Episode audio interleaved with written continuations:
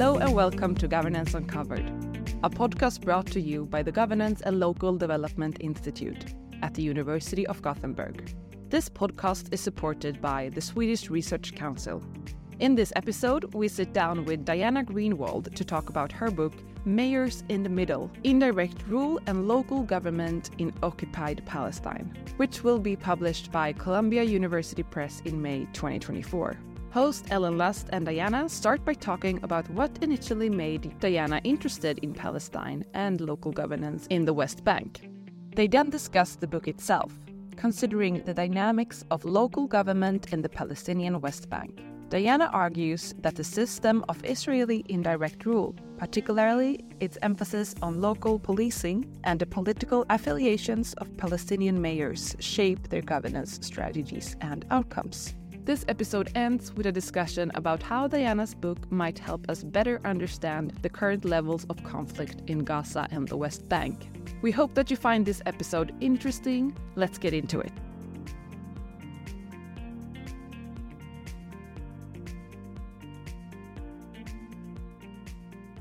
So, Diana, thank you for joining us today. It's a really exciting book, Mayors in the Middle. It's going to be coming out at Columbia University Press and I was excited to read it. For those who will get a chance to, it's an incredibly rich and fascinating study about mayors in the West Bank and how they, their incentives, how they sort of end up seeing their situation, what kinds of services they do and don't provide as a result of that. So, again, I just want to congratulate you on a really, really rich study and, and an excellent and very well written book. Thank you. Thank you so much, Ellen. It's great to be here. It's great to have you. And I want to start by just sort of stepping back a little bit and getting us to tell us about eh, how you became interested in, obviously, in Palestine, but also in looking at local governance in the West Bank. Sure. I took mm-hmm. my first trip to Palestine as a graduate student, and it was actually the summer of 2011 when I had alternative plans when entering graduate school, actually, to do my research in Syria or Lebanon or somewhere else in the broader Levant, had no intention of becoming absorbed into Israel and Palestine. But as most of your listeners will recall, 2011 was a pretty eventful summer in the region, and a lot of those other countries were simply off limits. I couldn't use the existing fellowship I had uh, to travel to Syria, for example. So I ended up kind of with a plan B that I crafted with my advisor, Mark Tessler at the University of Michigan, and and went to the West Bank in part to study Arabic and in part to do some very early stage kind of faculty mentored research that I thought would maybe lead to a dissertation, but maybe not. Maybe it would just be a standalone project. But after uh, basically living in the West Bank for that summer, I was sort of fully absorbed and there was really no turning back, just based on the everyday experiences that I witnessed of Palestinian life mm. in this very sort of convoluted and institutionally complex structure of occupation under which they lived. And so that was sort of the beginning. And I didn't initially intend to to write the dissertation on local government. I had kind of come from a background before graduate school where I had been working in Washington, D.C., and I had been working on Middle East issues, and I was sort of exposed to some of the general discourse on Israel and Palestine and U.S. policy and the quote unquote two state solution. And so I knew there was this thing called the Palestinian Authority in the West Bank and Gaza that had some governing authorities over Palestinians living there. And I initially thought of it as kind of a state building project. And so I wanted to frame my dissertation and a lot of the scholarship that I was um, engaging in, I wanted to frame it around kind of state building. But it really took a number of years in graduate school and return visits to uh, to Palestine and, and continued conversations with people there to sort of unlearn that framing and, and really to understand that the Palestinian Authority, something we can talk about, of course, more extensively today, was put in place as sort of part and parcel of the structures of, of occupation. And it was not, you know, not only was it not developing into a state, but that was also quite likely never the intention behind these institutions. So I started looking beyond the central government level of uh, what was going on in, in, say, Ramallah, which is kind of the de facto capital of the Palestinian Authority in the West Bank, to see how Palestinians were living and sort of governing themselves at a local level under these these institutions that had been pretty much static since the 1990s. By contrast, there was so much dynamism and there was so much kind of local political variation that was interesting at the local level. And so that's what drew me to kind of municipal politics. That's fantastic. And again, I agree with you that we don't look very much at the municipal level, right? And I think a lot of people don't even think of it as being a thing and certainly not varying. And you make the case that you actually see quite a lot of variation in what you're thinking of in terms of the incentives of mayors and how they see themselves vis a vis the people, their citizens, as well as vis a vis Israel. You present a theoretical framework that thinks about, on the one hand, the dominant state, in this case, Israel, and then opposition and what you're thinking of as intermediaries, right? Can you tell us a little bit more about the situation in Israel, but also how it helps us to understand the situation by taking these sets of actors into account? Yeah, yeah, sure. I try to do this in the book with a couple of historical chapters that establish basically what the the set of institutions were that Israel and the Palestinians through the Palestinian Liberation Organization the institutions that were established through the Oslo Accords in the 1990s. And that's kind of the macro setting within which all of my analysis of local government is situated. And the kind of historical argument that I make qualitatively in that in that part of the book is that, you know, these institutions whereby Palestinians were given kind of a partial and highly restricted form of self-rule in the form of the Palestinian Authority in the 1990s, they were largely shaped and determined disproportionately by Israel's interests in the occupied West Bank and Gaza.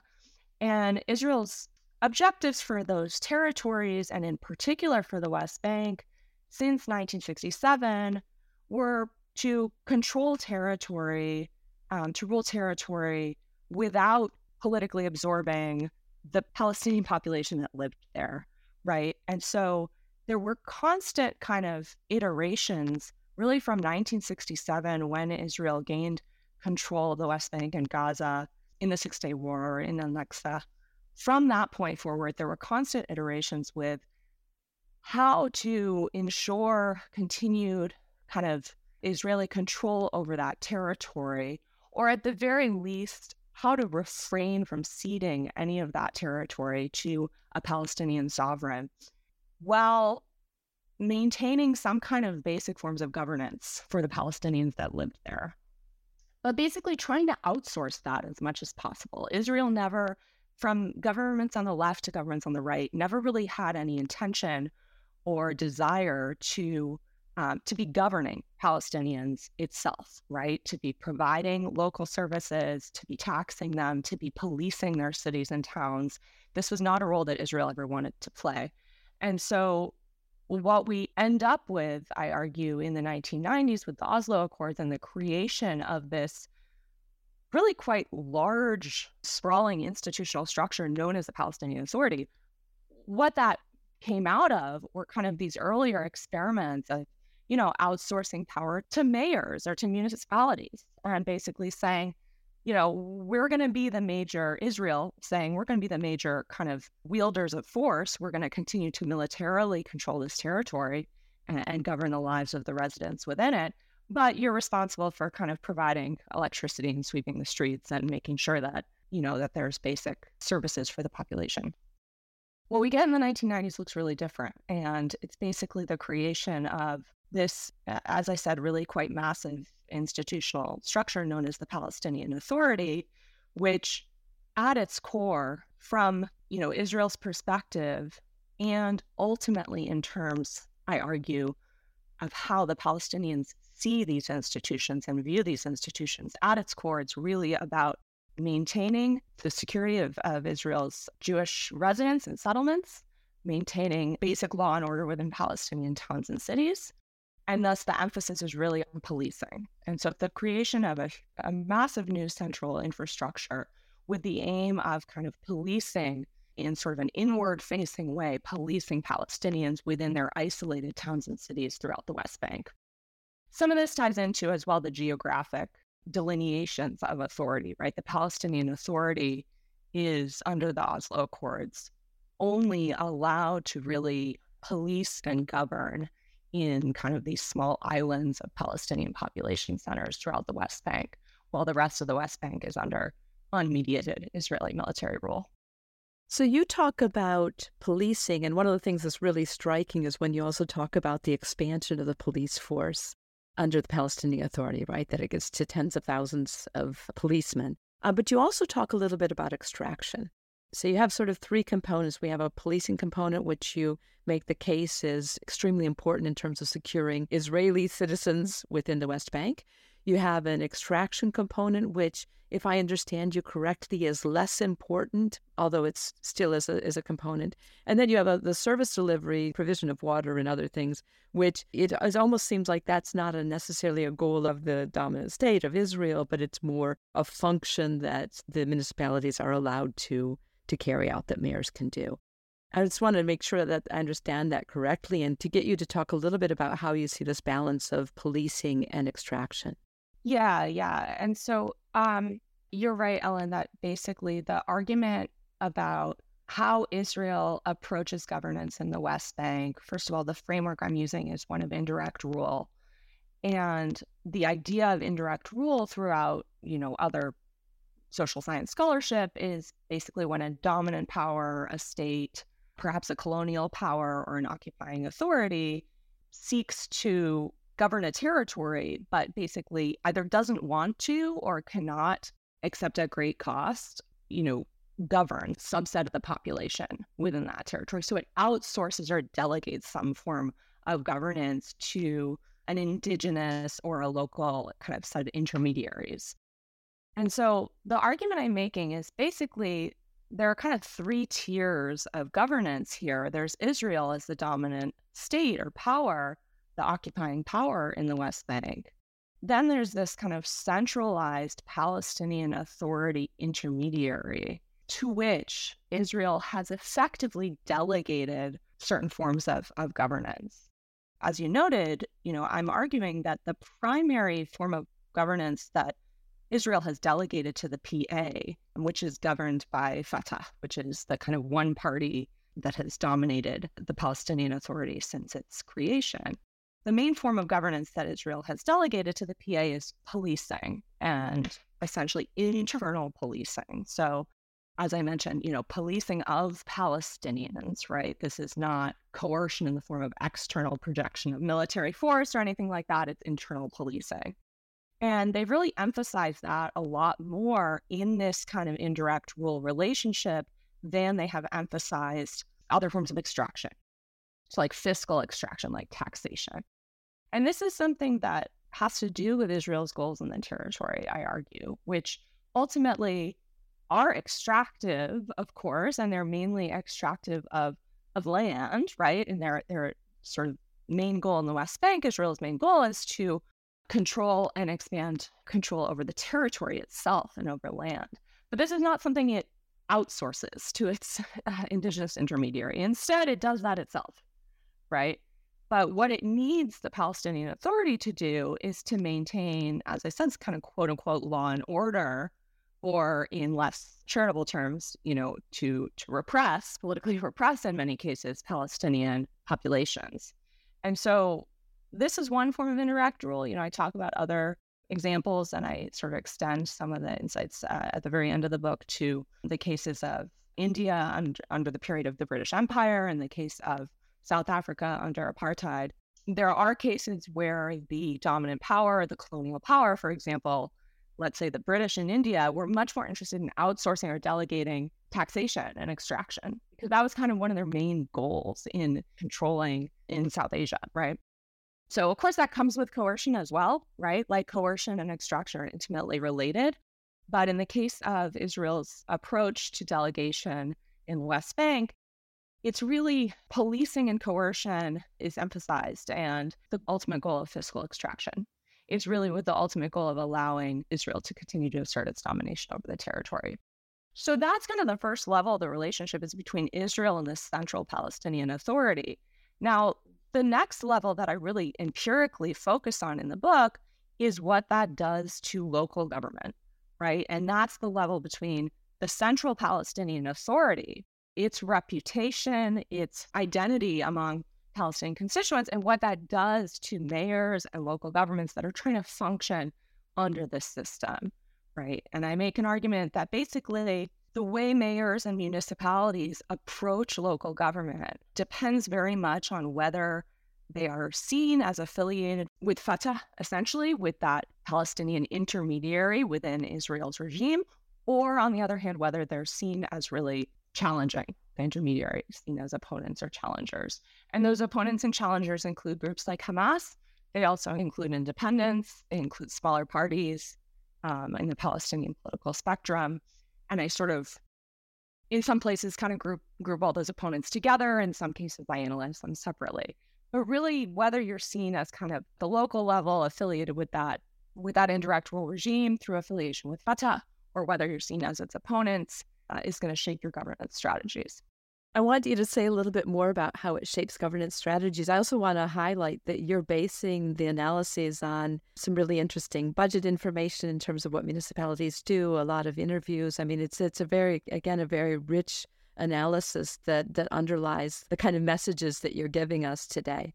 And so when we were looking at the Fatah, or what we think of as the indigenous intermediary, you make the case what they really sort of lose is reputation, right? That there's a reputational cost to being close to or being seen as a handmaiden, if you want to be uncharitable about it, of the Israelis. And that that then affects how they police, but also it affects how they grant services and do other things.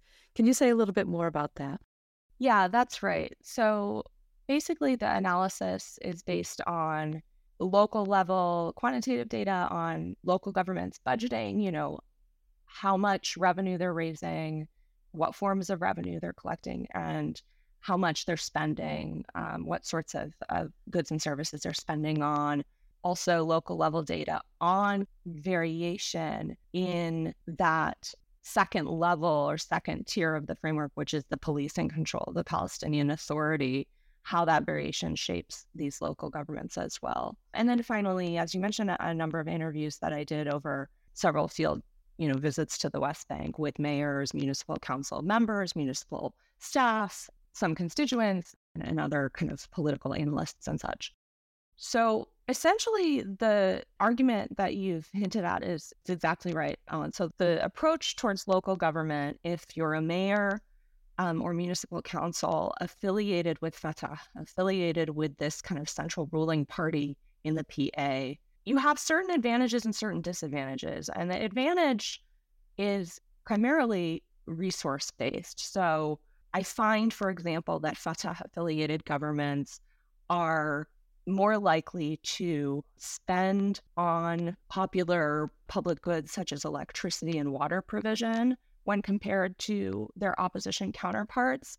And they're also more able to do so from deficit based spending. So they actually exploit or seem more able to take advantage of this kind of soft budget constraint um, to not balance their budgets. And I attribute that in some ways to their resource advantages, probably perhaps to some form of political um, favoritism that they're benefiting from. And they're able to do that to kind of shore up their popularity and, and their rule at the local level.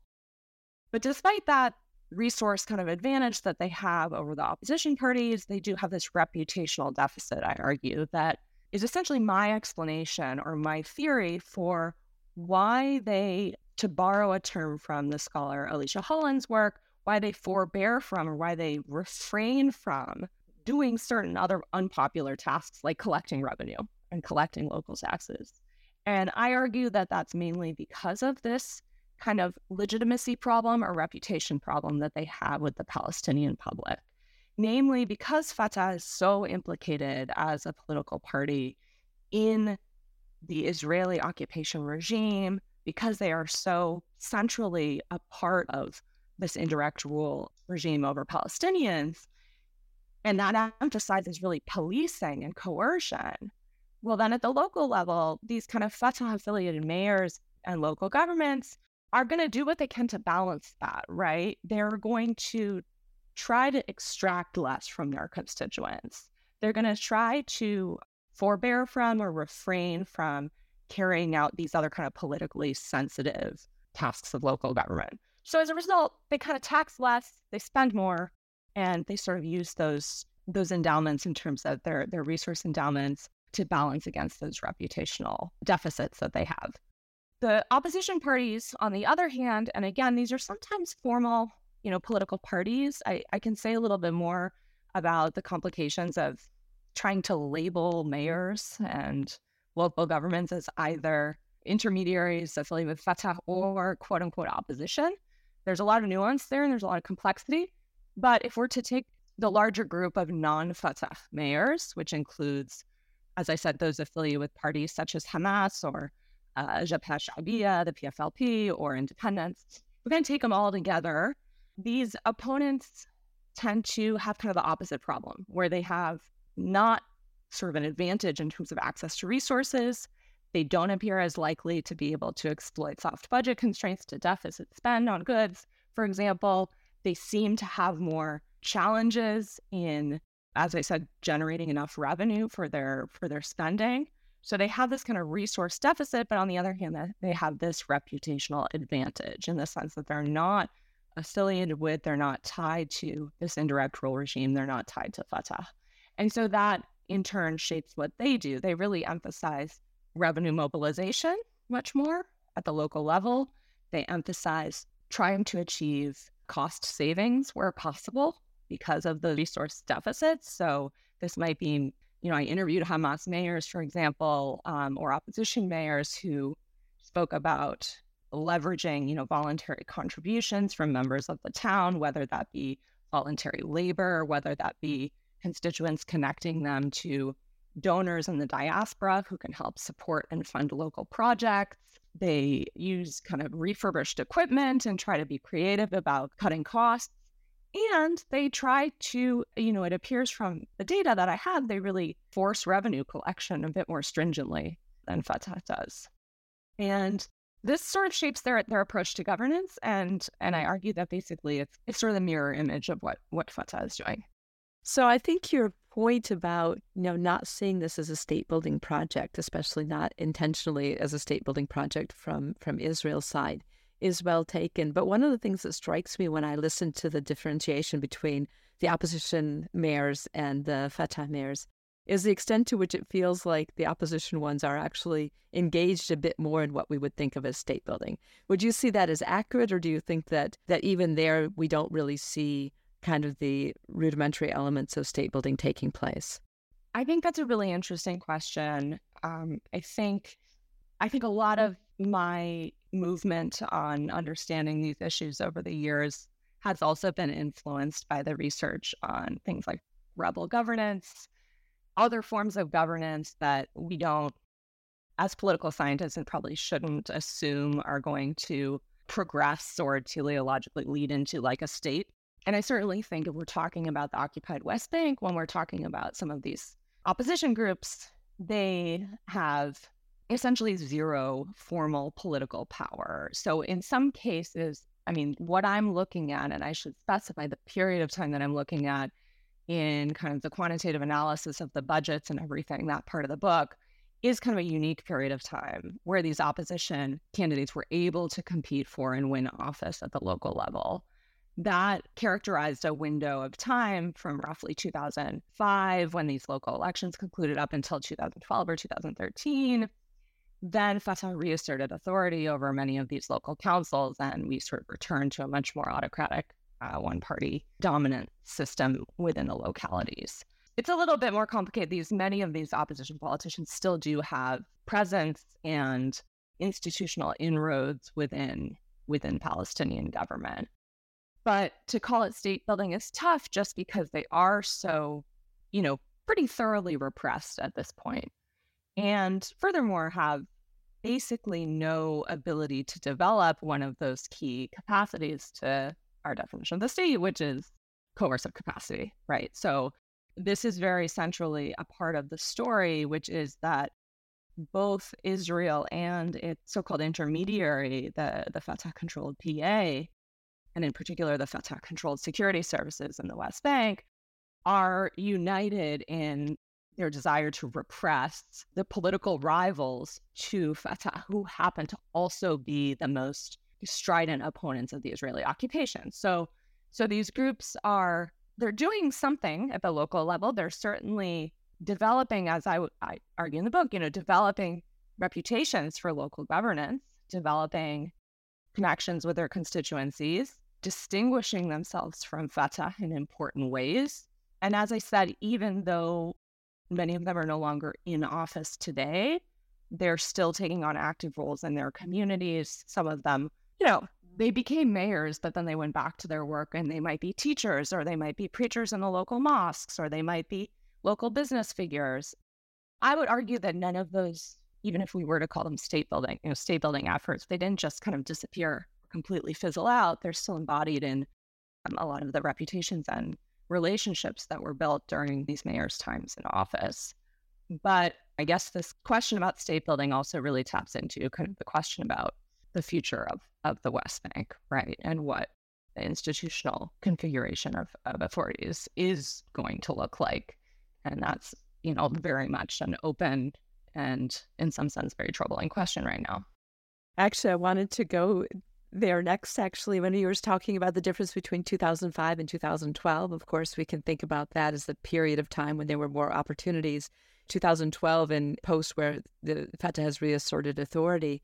And of course, now where if ever there was a time that the kind of legitimacy and the and the reputational costs of being in in alignment with Israel is high, this is a time where we're seeing that. And while attention is largely being placed on Gaza for obvious reasons, there's also a lot that's going on within the West Bank at the moment. So I'd like to hear your thoughts about not only what the future might look like, but what the present looks like, and how does your work help inform our understanding of the current levels of conflict and the current issues with the West Bank? Yeah, yeah, sure. I think you're right that obviously, for very good reason, much of the public focus right now and international attention is on what's going on in Gaza and what's been happening since since October 7th. But the West Bank really over the past, I would say, two to three years has been experiencing a pretty slow moving collapse, for for lack of a better word, political uh, crisis. I mean, obviously, it goes back much, much, much further than than two to three years. But there have been kind of a series of developments that I think anyone who's been watching Palestinian politics and watching politics in the West Bank has been expressing like increasing using alarm. And uh, part of that has been the you know inauguration of this um, very, very far right, very annexationist government in Israel, which includes members within the government who, of course, outwardly seek to to fully annex the territory uh, of the West Bank and are unabashed supporters of ethnic cleansing or of essentially giving Palestinians three options. Either you submit to Israeli rule into second class status, not being full citizens under this the Israeli sovereignty, or you leave the territory, or if you fight or resist, we will we'll fight back, right? And so this is kind of the program that some of the most radical right wing religious Zionists that are that are part of the Israeli government have been uh, very open about pursuing. What that means is there's different versions of right wing ideology within this government represented. And there's some disagreement within the Israeli government about things like, well, what is the role of the Palestinian Authority in this picture? Should Israel continue to collaborate with the Palestinian Authority under Fatah's rule? Should the Palestinian Authority continue to exist at all? And, you know, there are vocal and powerful elements within the Israeli government that don't think it should exist, like the mm-hmm. religious Zionist party that I just mentioned and its leader, Bezalel Smotrich, is an adamant opponent of the Palestinian Authority and thinks that essentially Israel should reassert direct, unmediated military rule over the some 3 million Palestinians living in the West Bank. So, as part of that really kind of almost apocalyptic vision, there's this assumption that once again, in some ways, Israel can return to the strategy that it used from 1967 up until the 1990s before the PA was created of disenfranchising Palestinians, continuing to withhold political rights and, and citizenship and representation from them, but nonetheless allowing them to form their own like local governments, right? And to continue to provide those services, sweep sweep the streets and provide some modicum of, of law and order, et cetera, at the local level. And that that's just the largest form of Palestinian self-determination that can be permitted under Israeli rule is the local, right? And so there's this return to this idea that, well, we can kind of co opt or control or, in some sense, supervise these Palestinian municipalities or village councils under unmediated occupation.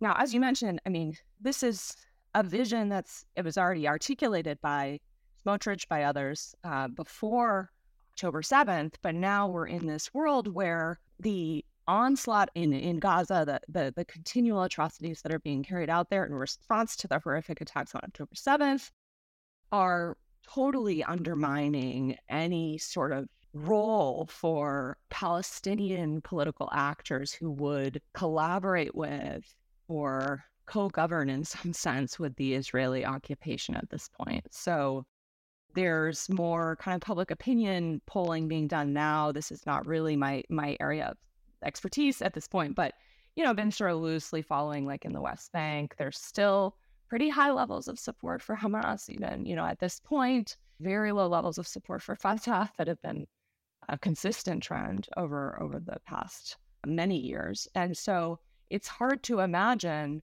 what is going to come next in in the West Bank or never mind in, in Gaza.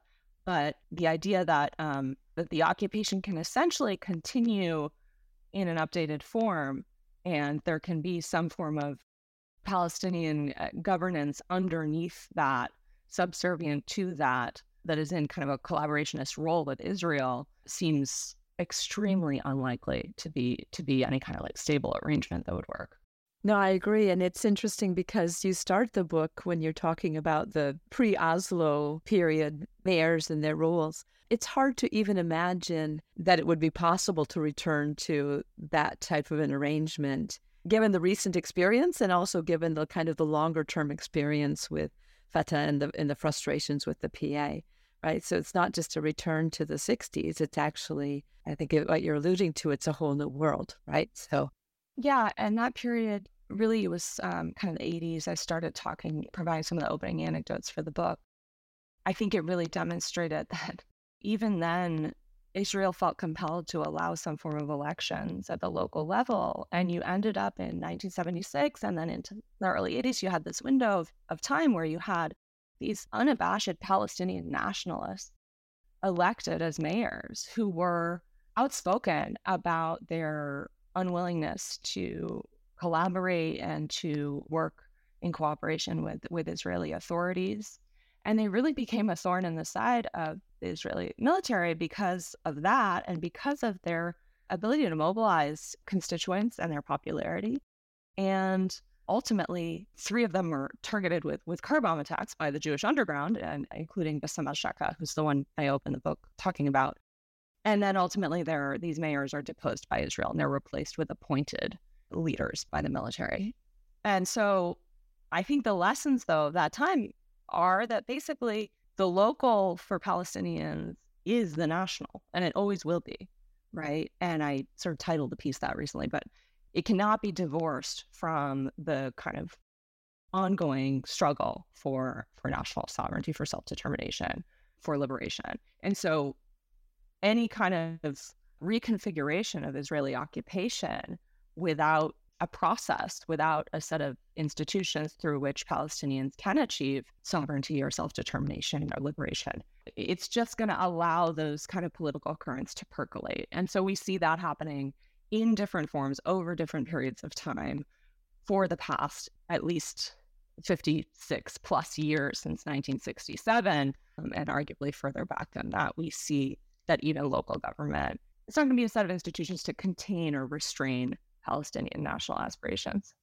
So I want to end by just thinking a little bit about what you would recommend or what are sort of the policy implications that come out of your work or ways in which if you want to shore up the rights of, of individuals, whether we're talking about Palestinians or Israelis, what are the implications of your work for thinking about policy? I guess that depends who we're we're directing the recommendations towards. I mean, there's Israel, there's the, the Palestinian leadership, there's the US, et cetera. I try to refrain from making kind of really specific policy recommendations uh, with this work, but I think one of the main implications of my research is that regimes of domination, as I describe in the book, so regimes that are that are based on some form of ethnic or ethno-religious or racial domination, such as I would argue the occupation of the West Bank has been since 67. I, I think that they are I, I do think there's an inherent instability to them. And I think, unfortunately, some of the scariest and most troublesome ultimate trajectories for these regimes include things like ethnic cleansing, include things like genocide, um, terms that I think many people are using right now as they're watching events unfold in Gaza. And and I won't I won't dive in personally into to which of those terms are appropriate or not. But I think that these are outcomes we should all seek to avoid, right? And I think we're all on the same page that we don't want to see ethnic cleansing at a mass scale. We don't want to see genocide. We don't want to see um, that be the ultimate outcome of this this kind of 56 year long experiment in occupation, right? So there has to be a really fundamental transformation um, in political rights and empowerment and enfranchisement of the 5 million plus Palestinians that have been living under this regime since 1967 in the West Bank and Gaza. And indirect rule ultimately is still part and parcel of a strategy of domination because it is outsourcing authority, delegating authority to indigenous actors with the goal of sustaining or buttressing the existing regime or state. And so I elsewhere have have written that basically what needs to change in in Israel and Palestine. There's a lot of attention on the one state solution versus the two state solution or the one state reality versus the two state solution. And I think personally I'm kind of agnostic about how many states there are. It's more about the regime, right? It's about the rules of the game. It's about the institutions that determine who has access to political power, rights, who has access to water, who has access to housing, who has access to agricultural farmland, who has access to courts of justice, right? All of those are the rules, the institutions that shape life for Palestinians. And so I think my approach would be to start to change those first and see how many states you get at the end of that, right? Not to be caught up in this talk of where the borders are going to be and how you're going to evacuate settlements and all of these these questions, but undo the regime of domination first. Yeah, basically start with the fundamental rights. Thank you. This has been both a fascinating discussion and as I said, it's it's a wonderful book. So congratulations and thanks for joining us. Thank you so much. It's my pleasure. Thank you for listening to Governance Uncovered.